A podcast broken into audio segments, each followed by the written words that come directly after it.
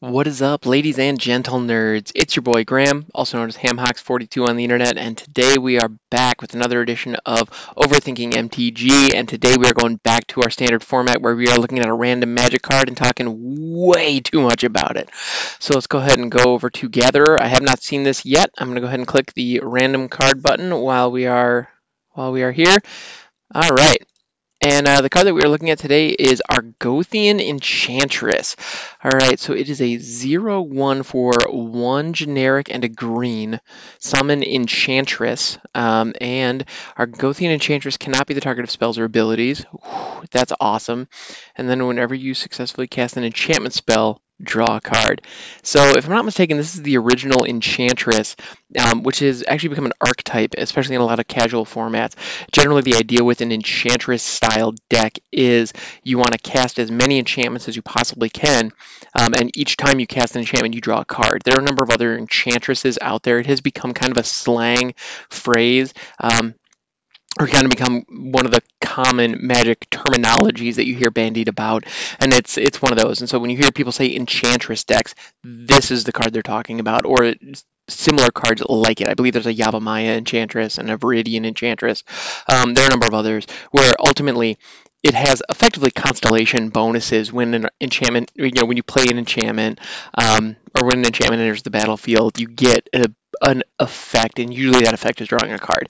Um, and that actually, one of the major benefits of that, one of the biggest um, bonuses there, is that it allows you to. Um, it, it, it, mitigates the risk of a lot of enchantments that are out there, especially auras, because the biggest issue that um, comes up with auras is that if I take something like and Unholy Strength, which is just it's an aura that just costs one black, and the enchanted creature gets plus two plus one. It's just one of those kind of older ones that you see in like some starter sets. Um, it's just kind of like this is how auras work, or this is how enchant creatures work. If you're going, you know, the terminology back in the day, so it's just kind of a generic like you put this on the thing, the thing gets better, yay! But then if you that thing gets removed, you now lose both the creature and the aura, you know, and you don't get any benefit from those, and you're down two cards, and your opponent only had to use one. Well, the Argothian Enchantress here mitigates that risk by putting an additional card in your hand every single time you cast an aura.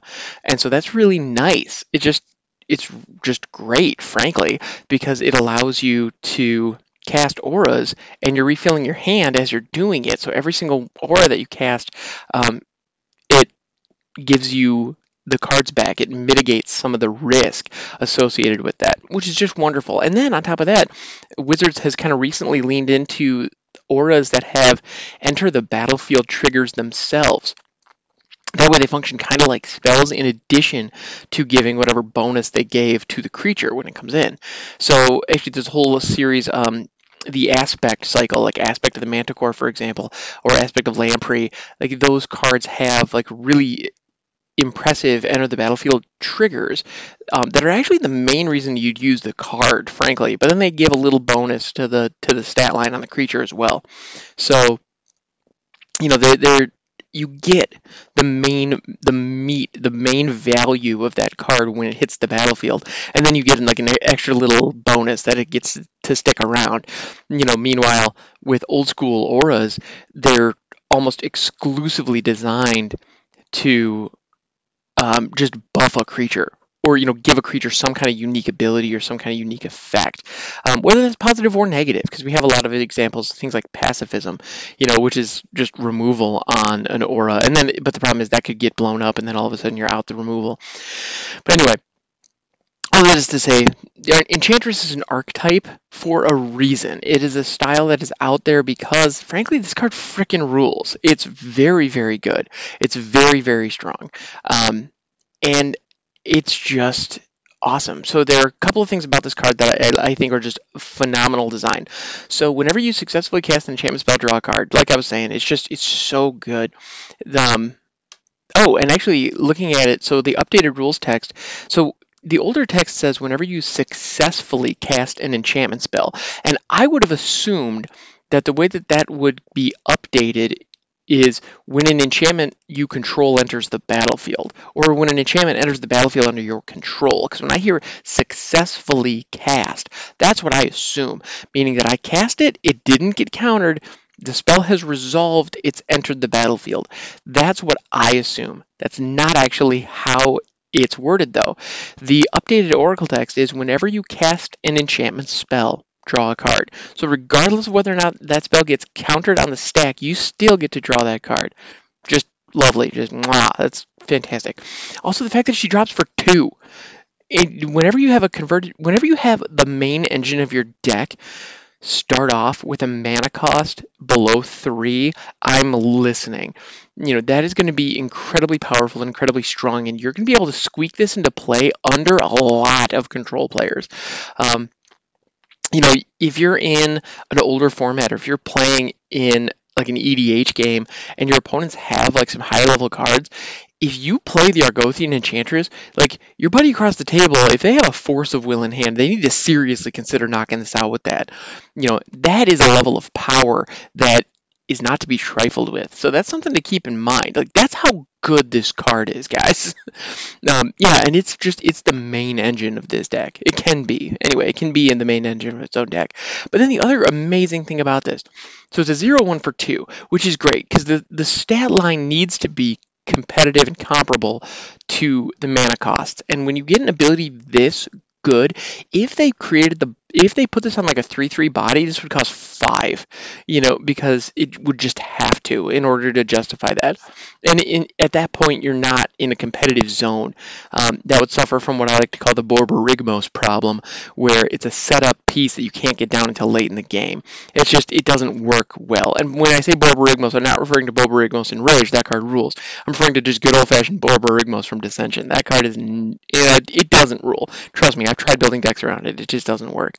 Um, but the Argothian Enchantress doesn't fall into any of those traps. It's a setup piece that is a value engine all on one freaking card as long as you have the right pieces around it. And it drops on turn two. And the best part about it is it has Shroud. It cannot be the target of spells or abilities. So once it's on the battlefield, even at 0 1, this thing is really hard to remove.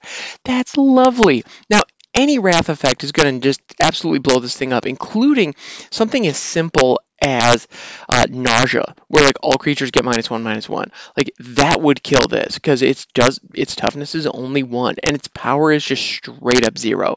So that's eh, you know that's not great. Like so, it is a very squishy body. Um, however, that's the value you get out of it is there. It's all there. The other thing about it, this is actually an interesting case because it has Shroud, not hexproof. Um, hexproof is the modern version that you see a lot, where it's not able to be count. It's not able to be targeted by spells or abilities your opponents control, but you can target it all day. Argothian Enchantress actually is in an interesting spot because because it has Shroud, which is kind of the OG hexproof, it's not able to be targeted by anybody, and that includes you. So you if you have a bunch of auras in hand and you want to play them, you actually can't put them on Argothian Enchantress, which is going to make it buffing up her stat line a lot harder because all of a sudden you can't just staple a Darksteel, um, was a Darksteel plate onto her and just call it a day, or um, like an Eldrazi conscription, or a classification, or any one of these um, effects that just just make the body bigger so that she'd be tougher to remove. You you can't do any of those with her. So that's that's an issue. That's something to, to consider for sure.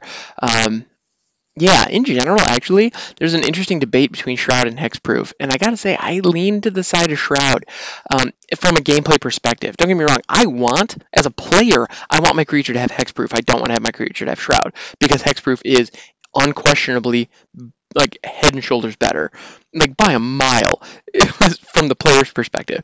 But I think from the gameplay perspective, Shroud is self-balancing in a way that Hexproof is not, and so I like that. Um, although Wizards has, to their credit, in recent sets, they seem to have um, valued hexproof appropriately.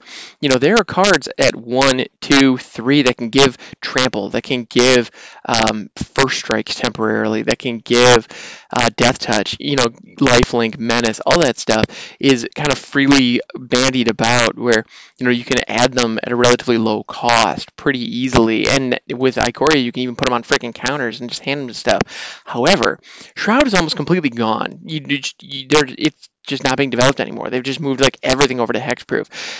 But looking at Ikoria as kind of a case study, if you look at it, there's only what two cards that actually have the potential to have hexproof on them maybe three um, there might be one i'm missing but one is crystalline golem which every turn you randomly put one of 10 counters on it which incidentally i want to point out that um, officially Wizards does not print anything in black border that requires a die roll.